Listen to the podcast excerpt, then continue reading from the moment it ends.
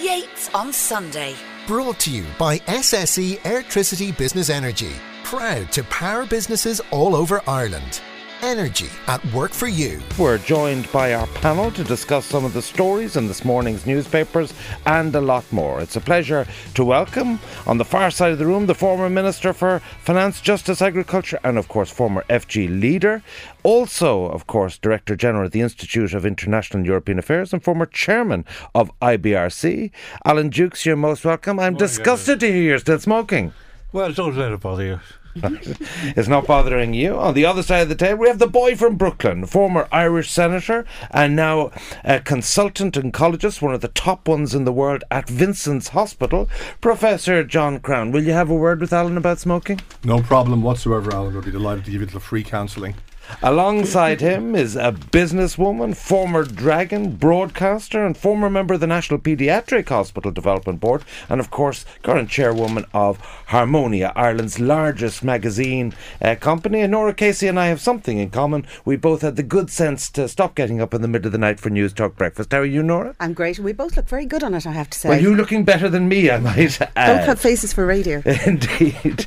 so let's get straight down to action. The um, big news is um, um, the, the, the, the, different stories on the front pages of the papers. Uh, the Mail on Sunday goes with disgusting.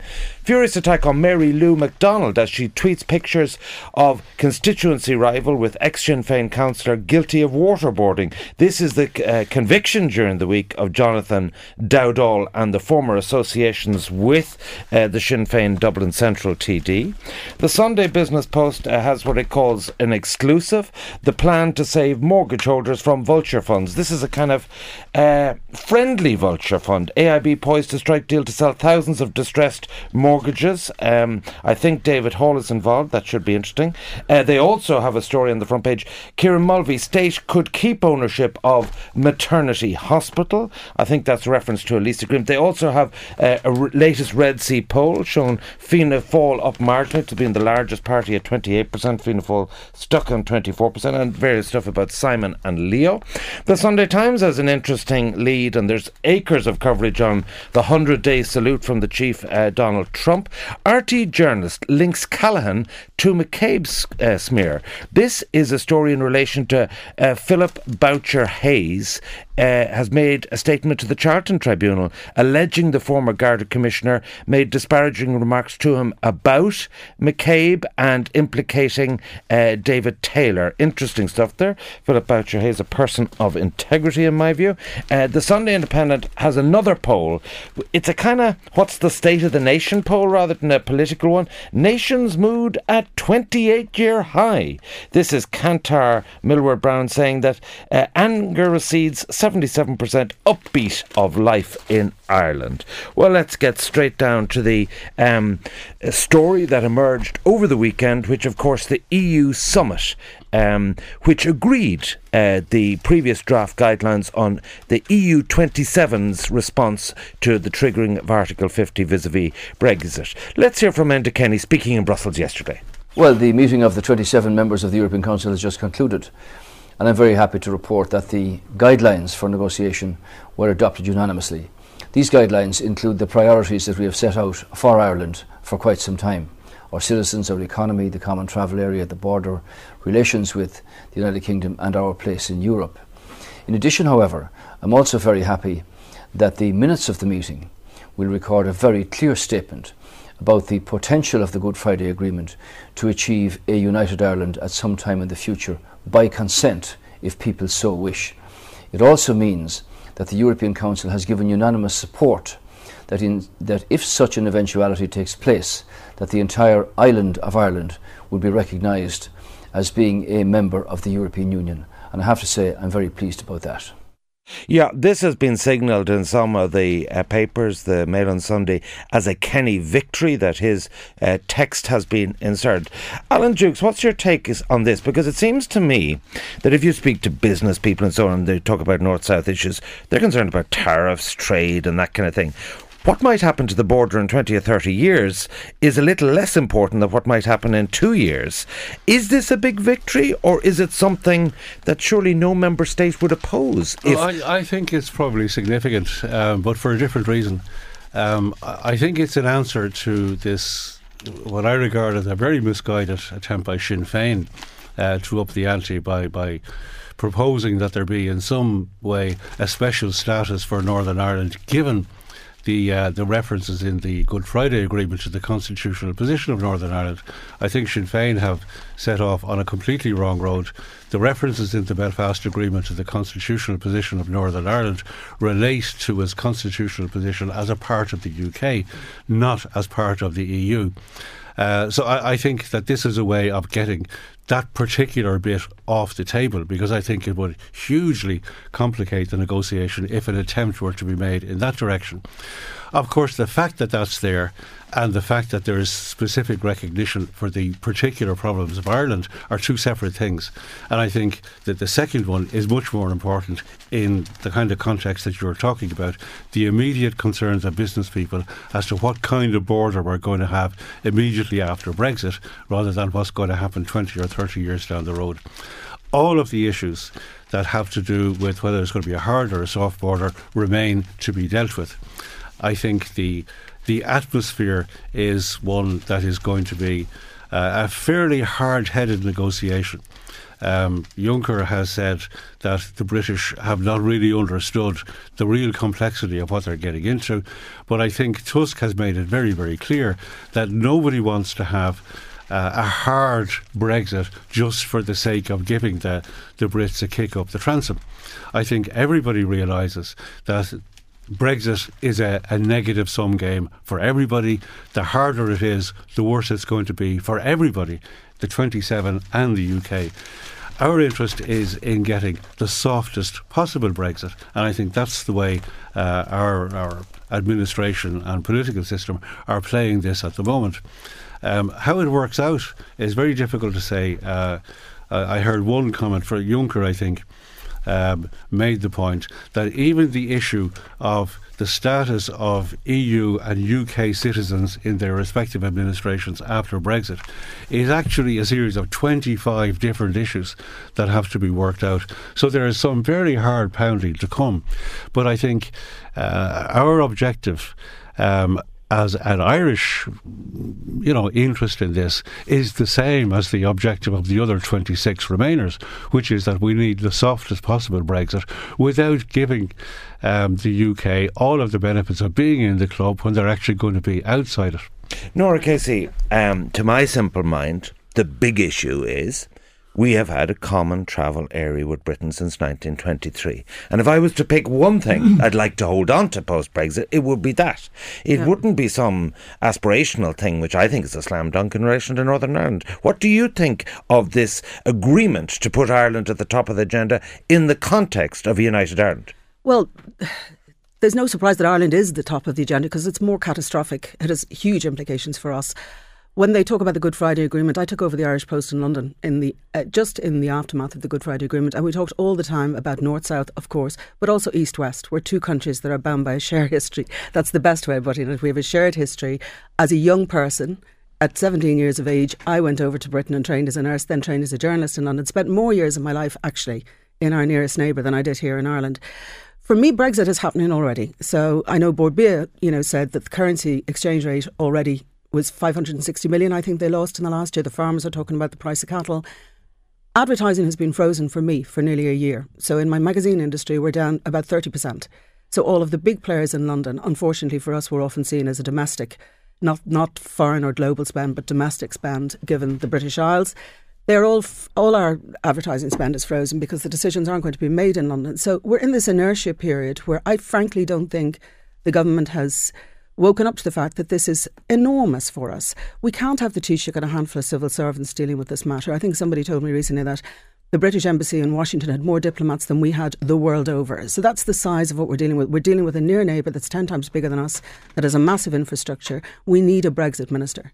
And we need panel of business leaders and others that are going to talk frankly and openly about how we actually deal with this because this uncertainty And us talking like this even means that we're impact is impacting us right now. Brexit is impacting on us right now because of that in terms of confidence Everything in itself. Yeah, the, the, the longer the inertia But of course, you can't be in denial about it either. no, you can't. But but we do need to have people sitting around the table that have the competence to understand. Like my father, we we used to go to Leitrim where my mother was. He would wait until the car was nearly empty to fill the petrol up in Northern Ireland. And I was reading that actually Northern Ireland trade is huge in the retail sector. Like I rely enormously on the fashion industry. So in the run up to Christmas, me along with everybody else sat in my armchair, didn't have to move a muscle to get much cheaper prices in the UK. So Parcel Motel, which those of men here won't understand, but for women, delivers goodies in here from the UK, 80% up year on year in trade into Ireland. So it's impacting almost every factor of our lives already, right now, and we need to be sitting around the table right now and discussing it. John Crown, you've lived a cosmopolitan life. Uh, two questions: What's your take on Brexit? Do you, do you do you think it will happen, and is reality? And is there any impact in the rarefied clinicians' world uh, on Brexit? It's very hard to see a scenario where it will not happen. It would be different if there was a different kind of Labour Party in the UK with some kind of charismatic centrist leader who had taken a clearly anti Brexit position and who had tried to get some kind of a major national crusade going that this was a once off referendum, people were misled, now that you know more about it. That's just not going to happen because the chaos in the Labour Party is probably going to outlast the Brexit negotiations. It's hard to see And May actually- is likely to win a stronger exactly, mandate. yeah. Exactly. So I, I- I think she's going to be there through all the all of these negotiations. So it's, and I don't believe anyone in the Tory party is actually going to say, "Hands up, we were wrong. Let's have another referendum." Uh, Now that we see that the devil that is in the detail, we've made a terrible error. I just do not see that happening. So it's a question. Really, of damage limitation and damage control at this stage, and as as has been said, it, it is less it is less than a zero sum game. It's a, it's a negative sum game for for all concerned. Um, the one thing I worry about is we talk about we had the common travel area before the EU, et cetera, et cetera, et cetera. We just can't go back to the way we were because the difference when we had the common travel area and our ambiguous relationship that you know Nora has so eloquently pointed out between ourselves and the UK, with whom we share more than a common history, we're big overlap in what A common culture. Exactly. Um, the reality is that when we had that common travel area, neither party was part of a large multinational uh, collective, which we will be and Britain will not be. So it's not a question as simply of us just going back and saying we want the common travel area the way it was before 1971 or whatever. Thank you very much. 1923. No, well, no, the way it was before we all Oh, acceded, uh, would join the EU. Oh, sorry, yeah. yeah. Um, I'm sorry, I'm, I'm very young. Alan remembers it better than me. My, my mother told me about it when we joined the EU. But um, the, the reality is that we, we don't have that flexibility of negotiating position. Now, on the specifics of, there is an absolutely huge interaction between the UK and Ireland in medicine and healthcare and nursing and all of those things.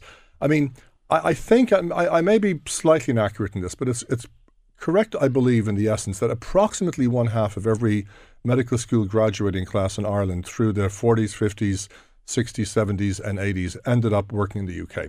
Uh, and, and the biggest demographic was GP in the United Kingdom. So the UK has needed our doctors to be GPs. We've needed them as an outlet for our rather strange career structure in, in medicine in this country.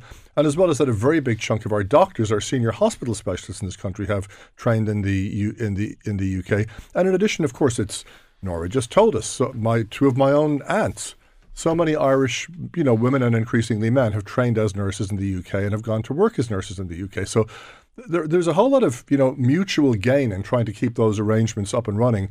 Now, they existed before the EU. I guess during the EU they became easier, but in the kind of fraught atmosphere of Brexit negotiations, it's hard to imagine them getting anything other than a little harder, and I hope they can be protected. Yeah, but I think this is this So is a I, very I- I wanted to ask Yeah, you sorry. specifically the Irish plan going forward. Now we've seen the set European position and the team is appointed. My view, and feel free to Mm. whack me over the head, is we should go to London and on the issue of nitty gritty and on the issue of many of these areas, we should try and do a bilateral deal because I fear, even with the best will in the w- word, we're not in that room with Tusk and Juncker and so on. How far do you think we could push that in terms of saying, well, actually, with the 500 kilometres of a land border, we've worked out this kind of working arrangement with Britain. Do you think that's possible? Yeah, I, don't- I, I think this point you, you, you make in the usual kind of throwaway fashion, not being in the room with Tusk and Juncker, is is actually rubbish. Okay. Um, this is a, a, a negotiating strategy that will be built on a common basis by 27 member states. Um, coming back, and I'm coming crabwise at your question. Okay. Coming back to some of the things John mentioned there, in the medical area and in lots of other areas, the European community and now the European Union has actually done a huge amount of work in bringing more and more commonality into recognition of degrees, qualifications, and standards. And, and, I would think that no matter how difficult these negotiations are, and they will be politically very difficult, there will be a disposition on all sides to keep as much of the benefits of that kind of common understanding and estimation that has been brought about. So I, I don't see no, us going join the real world. But You're a Europhile. The fact, there's the a lot of people in, want let to me, stick it to Britain, give them a bloody nose, yeah, and okay. make sure no one else leaves Alcatraz, yeah. and we are going to be the collateral damage. Now, can I come back to what I was saying? Um, in in terms of the, the, the, the way the negotiations are going to work out, I think one of the sticky issues is going to be to decide at what point in the divorce negotiation, sufficient progress has been made to begin to talk about what the relationship between the EU and the UK will be post Brexit, which is the really crunch issue for us. I think we will have to push uh, the idea that, you know, at a certain point, enough progress has been made to start talking sensibly about what happens after Brexit uh, and not just about the bill for Britain leaving. I think formally the position is there should be no bilateral negotiations, but I think anybody with half a grain of common sense will agree that there are umpteen opportunities for informal back channel discussions on both sides. Um, Ireland, UK, 27 UK, Ireland 27 UK to, to prepare the ground for a sensible economic arrangement afterwards. I wrote about all this just after the, the, the, the referendum in the UK. And I said, what I would imagine a sensible Whitehall Mandarin would be proposing to Theresa May is to say, let's have a Brexit, and if you really have a bit of chutzpah, you'll propose to the EU a total free trade agreement after that. Now, I've been encouraged in recent weeks to hear that there are back channel discussions going on between a small core of UK civil servants. I disagree with Nora about some of this business of how we're preparing, but discussions going on, back channels between British civil servants and WTO people uh, in Geneva to sort out what the contours of a free trade mm-hmm. agreement would be, what the possibilities are. And the word that's emerging from that is that while if there's no agreement, theoretically the UK would fall off a cliff in terms of trade and we'd be straight into WTO agreements. WTO are saying you could have a special arrangement as long as it didn't last forever. Now, and they say uh, a reasonable period would be somewhere between three and ten years. Now, I think that would give us the breathing okay. space to work out the Get kind of transition channel. arrangement. I, I, that's not a million miles away from what I'm saying. I'm saying issues like the electricity connector, mm-hmm. our yeah. common gas regime, the complexity of fishing waters and so on. Do, do you not think we should be up? He's saying a back channel. I'm saying a front door a front, channel to I number totally ten to say we this is what we need to survive. I, with the greatest respect, I don't think that it's always within the gift of politicians or civil servants to understand the complexity of the supply chain between us and Britain and between us and Northern Ireland. So when you you look at businesses, you may see it packaged and produced here or there. So it's not as simple as saying is it our exports, is it our ability to attract multinationals. It's much more complex like that. And and my point is Brexit is happening to us now.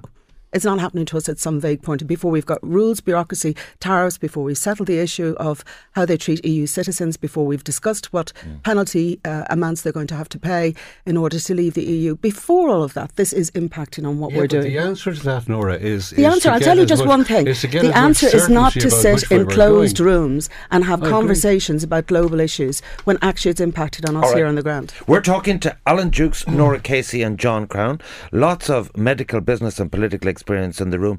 And very interestingly, yesterday in the Irish Daily Mail, John Crown took up about six pages talking about the National Maternity Hospital. Uh, you have Eoghan Harris wondering is it more about uh, money than ethics? But lots of people weighing in are you for Rhona or for Peter Boylan? And uh, I think it's fair to say the general tenor of it is that the state should try and change the deal. There's also an intervention from Kieran Mulvey saying he can see a workable solution, which we'll come to. But let, let me go back to yesterday's papers. Uh, when I got the Irish Daily Mail, there was a rather youthful looking uh, John Crown. I say it was taken about 1943, the photograph. A photo of John Crown, my concerns over church, uh, church owning National Maternity Hospital, and inside is a column. It is fascinating to get your view because, as we know, uh, when we talk about Vincent's Hospital, you've worked there uh, for many years and would know the culture, know the modus operandi, and whether religious sisters do interfere or not. My first question to you is what was your central point you were making? Central point is build it. It needs to be built. Uh, the key priority is to get this thing built. Anybody who's followed the saga of the Children's Hospital droning on and on and on for so long understands that there is a near emergency with the physical plant in the National Maternity Hospital in Holles Street and it needs to be built. My own beautiful child James was born there two years ago. My wonderful wife Orla and I went in. We had a wonderful experience with Dr. Peter McParland and the staff. Great, great care. But the physical plant is crumbling and miserable. And as well as just being crumbling, it's the wrong model. For modern obstetric care, you need to have it in the context of a major general hospital campus I used to do quite a bit of general medicine the first 10 years I came back to Vincent. So we would be on call one night in 6 or one night in 12. And not infrequently, we would be dealing with emergencies that had to be brought up in an ambulance from Holles Street where women develop blood clot problems or heart attacks or whatever. And, and that kind of thing should not involve an ambulance trip. It should all be done on one side. So I really strongly, strongly believe that nothing I say should in any sense be seen as favouring anything which puts an impediment in building the hospital. I don't. In fact, I would have to say that in the great big spectrum of opinions in Vincent's, I would have been one of the more enthusiastic people. If I, in some delusional alternative reality, had any influence in Vincent's, what I would have said is, here's the land, build a hospital. We are so grateful to you for bringing this wonderful facility into our campus, for upgrading our academic status as a leading healthcare campus. We really are so grateful that you picked us, and please take the land and, you know, three bags full or anything else you want. But that's not the way it's been handled. It was very telling to me that this process, unlike the process in St. James's and the Children's Hospital, where James's bent over backwards to get the Children's Hospital, and, and Nora can tell us more about this, that this process needed a mediator. Now, it's like saying the National Lotto has to appoint a mediator to you when you win the jackpot. I just don't get this at all. And I made a decision for all of very personal reasons not to get too involved in this fight because I, I just reckoned that, well, the reasons were personal and to do with my relationships in Vincent's. But last week, when I saw that there was pressure being brought on Peter Boylan to resign, I was furious, number one. And number two, when I heard that Vincent's were threatening to pull out of the project, I was despondent. What rational person on the board of a rational institution, looking at something which the women of this country urgently need, which the babies of this country urgently need, would actually say, well, actually, we might walk away from it if you don't do it our way? That is not the thinking of somebody who's got proper programmatic health planning at heart. It is the thinking of somebody who's defending some other interest. And the reality is there is another interest involved here, which has often been kind and often been positive, but because of changing demographics and changing realities, is developing a, different set of self interests right now. The other question which has to be asked, and I hate to have to say this now, I know I'm going to get in trouble in Vincent's for saying it, but I have to ask it. I have firsthand seen some evidence of sectarianism in the way the institution does its business. There is just simply no escaping that. This very week, GPs have been contacting me, showing me letters they'd received saying, no, we do not do tubal ligations in St. Vincent's, we'll take them someplace else. I've been asking my colleagues in the relevant specialties, have you ever been stopped? And it's sort of subtle. I mean, I, I don't want people to think that it's some kind of Taliban like theocracy. It's not like that. I mean, it's not. And, on a day to day basis, people would have no awareness of it. And that's why I think that some of our younger colleagues who have been so, so reassured don't actually realize it's subtle, but it's still there. I had the first hand experience of having clinical trials delayed, not by long, because I fought them on it. Uh, on an issue where they specified that contraception was required for patients who would be exposing themselves to potentially to drugs which could be horrific to a developing fetus. And you just need it for legal reasons to make sure that the person would not get pregnant. Not the reality is for poor cancer patients, they're going through so much. This is not in truth, usually a big issue if you've got an advanced cancer. Can I can I just yes. get a summary of your view? One, at all costs, the must the hospital must proceed, but your concerns about the the we'll just say the culture so on and the and the religious implications of what you've spoken about. Does that lead you? I, am just confused. Are you saying renegotiate the ownership? Are you saying renegotiate yes. the board? I know you're saying yes. proceed. Oh, both. The board. I, I, think Vincent's had no business playing hardball with the with the constitution of this board. I think they had no business doing that, uh, and I do think there's. I'm really troubled by the ownership issue. But having said all that, as one of my gynecology colleagues said to me the other day, he shrugged his shoulders and said, "An Irish solution to an Irish problem. It may be the best we can do."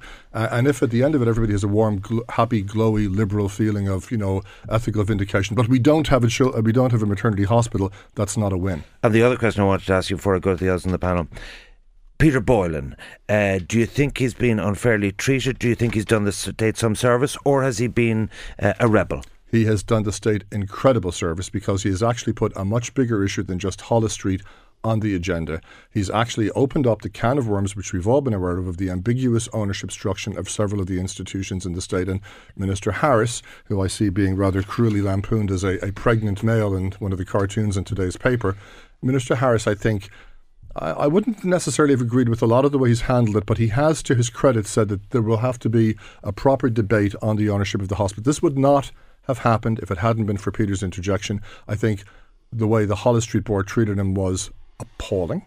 I think when you have all the business theory and practice, and you know, Nora can tell me more about this than I can, always says that in big boards you must have dissenting voices. You must the most successful companies have dissenting voices. And when somebody actually says something you don't like and you say, actually we want you to go, it's, I think, very, very wrong. Nora Casey, you, you have a special insight to this because you were a former member of the National Paediatric uh, Hospital Development Board called the National Children's Hospital. So you're used to kind of protectionist politics of institutions and all that kind of thing. Um, do you think the board composition of the new maternity hospital? Do you think the ownership issue should be revisited or proceed with it as is because of the urgency? I'm a total pragmatist about these issues. Um, I think when you put a group of people in a room um, for a board, and they're professionals and they discuss things in measured tones with all the evidence in front of them and they make a decision, you have to entrust the fact that they know what they're doing. The person in the hot seat here is Rhona Mahony. Um, I firmly believe that when you take big, huge decisions about the future, especially something that's going to cost 300 million, you look at all the ups and the downs, you look at all the potentialities, you look about issues around that John raised there around ethics, Everybody, 100% in this debate, want a new maternity hospital. They all recognise that Holles Street is creaking, it's crumbling. I sat with a woman there for four hours last week. It is just like third world environment. And we've been talking about it for years and years and years. At the 11th hour, we're now discussing ownership issues.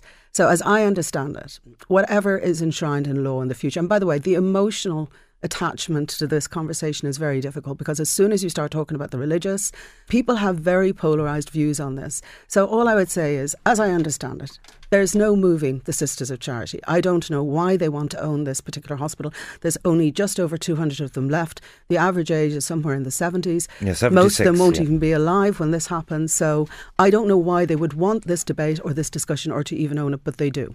There's an argument that there Any should theories? be there should be just one owner. There are just uh, John McManus. There are 213 uh, Sisters of Charity nuns, and their average age is 76.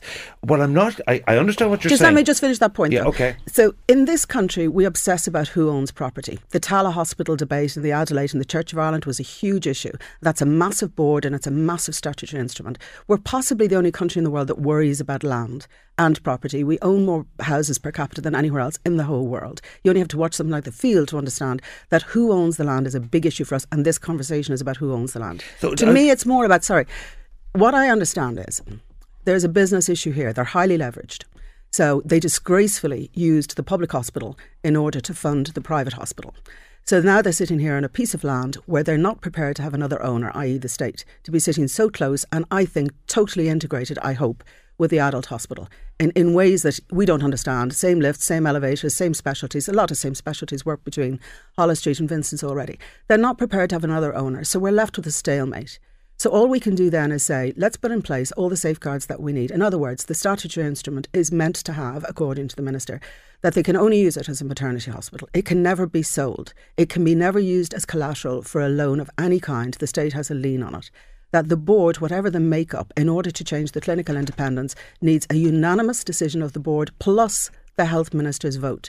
So I look at all those safeguards and the person who's sitting in the executive chair and the deputy chairman, and I say, They've made a decision. They've looked at the pros and cons. We are in a boiling debate which involves Peter Is it, Boylan's fair, treatment. is it fair to represent your position as straightforwardly supporting Rhona Mahony? Yes, because she's the person who's in the hot seat, the executive. So, so twice the board has discussed this. I don't know why Peter Boylan just raised it recently when it was discussed in November and agreed. Now, Ivan, if you were sitting around the cabinet table and you disagreed with something that was agreed and approved by uh, uh, uh, the majority of the cabinet, and you went public in the airwaves and said, "I don't agree with what's happening there." You would not be considered somebody who should be sitting around that cabinet table. If John Crown sat with his clinical colleagues and said, We have a one pot of money, I'm going to spend it on pancreatic cancer, and the colon cancer guy came out and said, Do you know how many people are going to die from colon cancer because they chose pancreatic Okay. cancer? It, you wouldn't need boards. Okay. And, and by the way, can I, I- can I- I, I can I just say, because I just really want to finish. Peter, there, okay. Peter, Peter Boylan is an amazing man. He is one of the biggest supporters of women's rights. I interviewed him many times myself. He's a brave man. He's, in terms of his expertise clinically, way up there as a leader in his Okay. field. And so is Rhona, and we're lucky to have two. Okay. Uh, but you're clearly on Rhona's side, a fair, fair to say. Alan Dukes, what say you? Medical politics, I think, are even more complex than political politics. Uh, and there's, there's, there's, there's a huge element of that here. And I had a marginal involvement in issues leading up to the Children's Hospital a good many years ago. And fr- frankly, I was baffled, appalled, We were just talking and about so it. on uh, uh, about the way the politics between the hospitals went. In the case of this particular hospital, uh, the National Maternity Sorry, Maternity is that Hospital, about money, personality? Just as, what are you talking about? it, it's I. It wasn't so much about money; it was about power and influence and, and decision Control. making. Okay. Yeah, Okay. control. Okay. Um, now, th- this is a completely uninformed view. I, I don't have inside knowledge of all this. I'm looking at it from the outside as somebody who's been used to dealing with public policy for, for a long, long time. I think we need here to separate the issue of the land hmm. from the hospital. I can't for the life of me understand why the state is going to spend 300 million building a new hospital and handing the ownership of that hospital over to somebody else. I can't see any good reason for doing that. There are issues with the land. Uh, Nora has talked about some of them, John has talked about some of them. Uh, and, and maybe it's collateral and there are limitations. And do you think can that should be with the land. revisited? Uh, yes, indeed. I can see absolutely no reason. Can I just raise the issue? state should Sorry, don't let Alan just complete, and then give we'll the come around. ownership to somebody else. If the ownership rests with the state, then uh, whatever agreement is made about the conditions on which the land is occupied, the hospital is independent. It's independent of the other operations that are on the campus. And I can see there are all kinds of reasons because of co-location to have some kind of protocol that agrees how these two institutions live together. And do you on think that same will campus. resolve the problem if the ownership It issue? is- seems to me that it would. It would Okay. solve the problem for the public, and I believe that in that kind of situation, Rhona Mahony and her colleagues uh, can negotiate, can make sure that they have complete clinical independence in the way the hospital is run, John- which I think is the bottom line for us. John here. you want to get I, back I, in lo- there? I love the old phrase that say medical politics are so vicious because there's so little at stake. But there actually was a It lot. was at- academic politics. Was- there, there is, there actually is a, a lot at stake here. And the truth of the matter is, the Children's Hospital, compare and contrast. I really hope Harvard Business Review sometime do a compare and contrast on the struggle for the Children's Hospital and the struggle for the, the maternity hospital. The Children's Hospital was classic, understandable, honourable hospital politics. A number of ambitious institutions said, "Me." I'm the one, give it to us, we'll do it best. And in the end, there was a winner, and then there was a replay, in fact, and, and it, it happened, and everybody agrees with it in the end, except there were still some people that are holding out and mm. in danger of delaying the whole darn project. This is medical politics like I have never seen, and I don't believe this is medical politics. There were not two groups of doctors vying with different. This is not, and, and to phrase this as a Peter Boylan versus Rhona is a grotesque simplification. There were two divergent strands of opinion amongst people who wanted the hospital to move to the Vincent's campus, but who had different levels of concern about the assurances that, that they had received about governance. And finally, I have to say this: Peter Boylan is not the person, Nora, who brought this up. It was brought up by Patsy McGarry. Patsy McGarry wrote an article in the paper about 10 days ago, and for some reason this had slipped under the radar. People hadn't noticed this ownership thing. Patsy wrote the piece, and then somebody came to Peter and asked him to comment on it. So are you saying that as a member of the board he should not have commented on it? No, I don't I'm saying you're that- actually I- saying that. I think if he And had those I think he wasn't being disloyal. No, he did have the concerns and he articulated them all along. And as has happened to me so often, I can tell you, I just put my hands up and said, I lost. Bad guys won, walk away. That's mm. the, that it happens in Ireland. Ireland, I'm afraid, disproportionately. And I think Peter felt that, and he got a, probably a little stiffening of his spine when he saw that somebody else, it wasn't just Peter the Maverick, somebody else who had a prominent national commentary position said, This is odd. And But John, let's Peter be clear. opinion. Everybody feels this is not the right solution. Everyone feels that this is there's something untoward. But you're saying about- proceed. No, I'm saying proceed in a pragmatic viewpoint. So I'm saying, of course, I don't want the Sisters of Charity to own that land. I can't understand why they own it. I can't understand why earlier on. This is the eleventh hour. I can't understand from the very beginning why these issues weren't sorted out. There's nowhere else for the National Maternity Hospital to go. Could potentially go to Beaumont. We could take a slice of RT land. It wouldn't be tri- it wouldn't be bilocated with adult. So we're in this situation where you have to take a pragmatic viewpoint. I do not believe they are going to budge personally. I think the longer we debate it and discuss it, I was on the Children's Hospital Board. Four years later, 400 million more.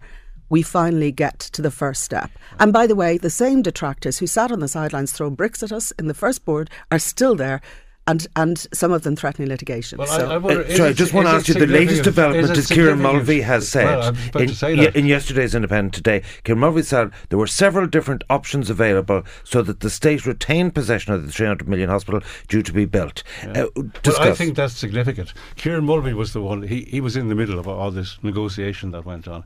Uh, and he is now saying that he believes there is a way to sort this out, uh, which would end up with the state being the proprietor of the hospital. If the state is the proprietor of the hospital, I don't think there could be any arguments afterwards about clinical independence. And it seems to me that's the way we need to go. Okay, because everybody who's got upset about this and has been involved in the discussions uh, is putting the accent on the necessity to ensure clinical independence for this hospital in, in, in the interests of the women Okay. and children what, of this country. what about this man's handling of the issue? I've called for a period of calm and cool heads. The issue of religious interference is dealt with in black and white in the agreement. However, as we tease through, because remember, we have an agreement now that is the heads of an agreement, that has to be turned into contractual and legal realities. And I'm asking for a month, which I don't think is unreasonable considering planning won't be granted to the autumn, to tease through further those issues. This project hasn't got planning permission yet. There is a way to go on this. I'm determined we're going to build it. I'm determined we're going to co-locate it at the land of St Vincent's because that site wasn't plucked from the air. St Vincent's Hospital is one of our leading hospitals in this country. It's a teaching acute adult hospital. The way it's been talked about in recent days would suggest uh, that it's a convent. It's not. It's an awful lot more than that. I think it's fair to summarise the political analysis of today's papers is that uh, Simon Harris takes a fair thrashing along the lines of boy doing a man's job. What do you think will happen in a month's time? I think that's unfair. I don't think this has been a problem of Simon's making, and I think what he's actually suggested, I think, is he's he's. I believe he's at his core, he's he's ideologically a pragmatist, and I I, I believe he is going Well, to the, make. the, sorry, some of the specific coverage was when Leo was handling this, he was putting a lot more pressure on Vincent's, whereas when Simon came in, appointed mediator, and the pressure went on Holles Street. But I, I think Nora's made the point. I mean, I, I think, I think, and I'm boy, am I going to look disloyal to Vincent's? I feel loyal to the place, but not particularly to the board. I, I, I think Vincent's just wasn't free yielding on this. I just mm. think that they were, and and please, Nora, you were there. Could you just contrast this with how the board of James has welcomed the Children's So Hospital? I'd go back to the Mater Hospital Yeah. site where the Sisters of Mercy were, were giving us the land. The very day that we were putting the foundations down, the Sisters of Mercy Oh, were no, signing a that's not contract Just want to to say one final it would be specific land. question to you. You're an oncologist and you're dealing with terminal illness and, and so on in Vincent's, and, and you can speak uniquely about it. Has there ever been an issue in terms of the religious ethos totally being against terminating one's life in medical circumstances uh, that that you could see a circumstance because people say jumps are nuns aren't going to be jumping into the maternity ward what, what's your take on that have you ever experienced directly clinical interaction with an ethos I, I would have to say that Vincent's is one of the better places. It's a very good and a kind place to get end of life care, and I think the Sisters of Charity is one thing they've been very good at. I think with their with their uh, involvement in the hospice and in Vincent's, I think they have set an ethos. They've never interfered in any way. And, and by the way, I'm not somebody who would ever willingly end anybody's life. I make Sure. and we get ex- excellent input from superb palliative people who, who are more in the firing line often than I am in this. But I will always make the promise to a patient who's frightened and who knows they're dying. I say, I will make sure you will not die in pain. Now, I, I do believe sometimes we fail, but we always say to people that we will not let you die in pain. We will do our level best. And if the level of pain control to keep you pain free when you are dying is a level of pain control which puts you to sleep, that is the level you will get. Fitness, what hard from Klitschko, but the fight has been stopped! Lift off for AJ!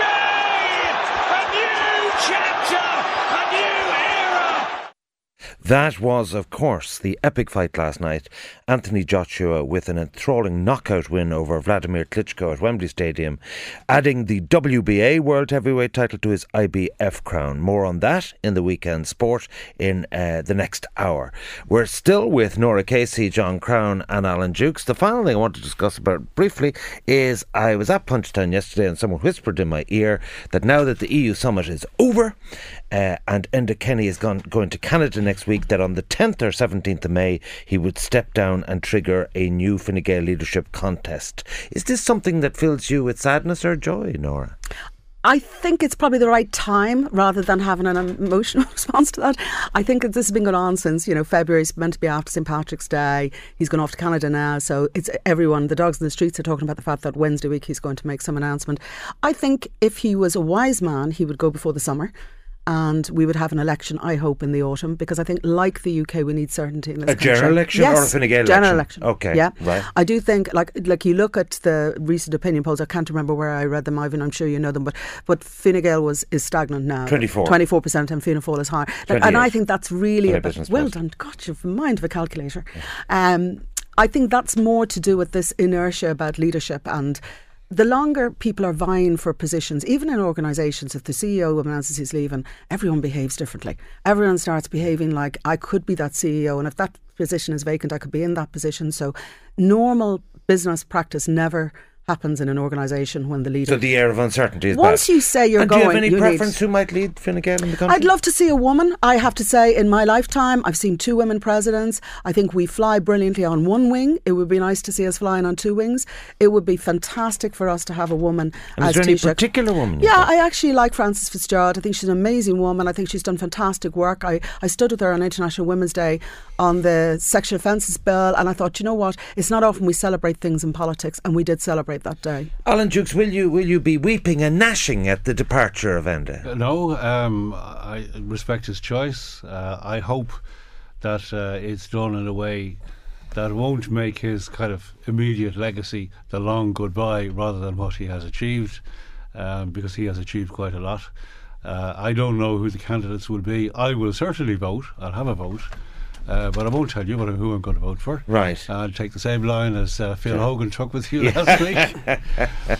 But the, the the point about it is, and Nora has, has uh, articulated this, that effectively since the general election, with new politics not having majority and they're worried about their votes and what Fianna Fáil are going to do over this and that and the sort of water debacle, it has been a year of paralysis and extending that unduly, as Enda has done, um, laterally going to Canada, surely it's not a good The thing year for of business. paralysis, I think that's been that's been determined by uh, the kind of mixture and ragbag that, that, that we have in the zone at the moment. Not the government's fault at all. With with with so many with so many different fractions and fractious fractions in there, it, it, it was clear to me from the very beginning that to get anything at all done in the Dáil would take forever.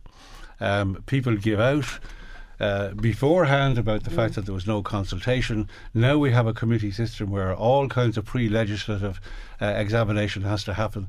People argued for that before. Now that they see it in practice, they know it just takes longer. So I mean, having the kind of f- fractious Dáil that we have now means.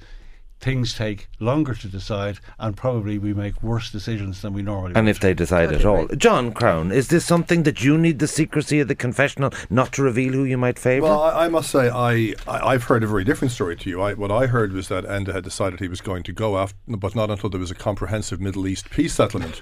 Um, that he decided that there was a 2020. Yeah, yeah. No, I think he inherited the worst cards any Taoiseach has inherited in modern time when he assumed office in terms of an economy that was on its knees. And in 2011. Yes, Okay. and and I think he's done a, a generally good job, and I think we we owe him respect uh, for what he's And done. would you like to see a doctor take over? I, I'd be very happy. I mean, I I think Do we I'm- not have I- enough medical You'd be very happy to do it. I, I'm no, I, I'd love if there's ever a public interest director appointed to the board of instance that they'd appoint me. I really would. I bring the popcorn, but I'd love that. But I, I think Leo. I think there are some good candidates there. I think Leo is a very, very smart man. I mean, I, Leo is. I'd have to say intellectually the most impressive politician I encountered during my time uh, in Leinster House, uh, and I think he's a tad unsent- unsentimental in some ways. But I mean, I, I, think it would be interesting experiment to see him leading the country. I think he could probably do quite a good job at it, actually. Uh, finally, before we wrap, you, there's a particular meter, meeting for cancer Yes, we're patients. having May 13th in St. Vincent's at 9 o'clock a meeting on secondary metastatic breast cancer. Patients welcome, carers welcome, doctors, nurses, researchers. Saturday, next Saturday week, May 13th in Vincent's, there's a Twitter website, Dare to Cure, Dare the number two Cure, Dare to Cure gives all the details. We'd love to have anybody who has metastatic breast cancer. Their needs are often not met in the more And broadly it's been held breast- in the hospital, in it? the hospital itself, in the auditorium. Okay, uh, Saturday week at what time? Uh, nine o'clock it started. We have an international, wonderful international So guest AM or speaker PM? in the morning. All nine right. o'clock, Dr. Linda Vahdat from Cornell in New York is coming to give a talk on latest treatments. Professor Giuseppe Gullo as well. It'll be a great day. Last word to John Crown. That's familiar. My thanks to Alan Dukes, former Fine Gael leader, Professor John Crown, and former Irish Senator, now, of course, the oncologist of note, and Nora Casey, chairwoman of Harmonia, Ireland's largest magazine. Yates on Sunday. Brought to you by SSE Airtricity Business Energy. Proud to power businesses all over Ireland. Energy at work for you.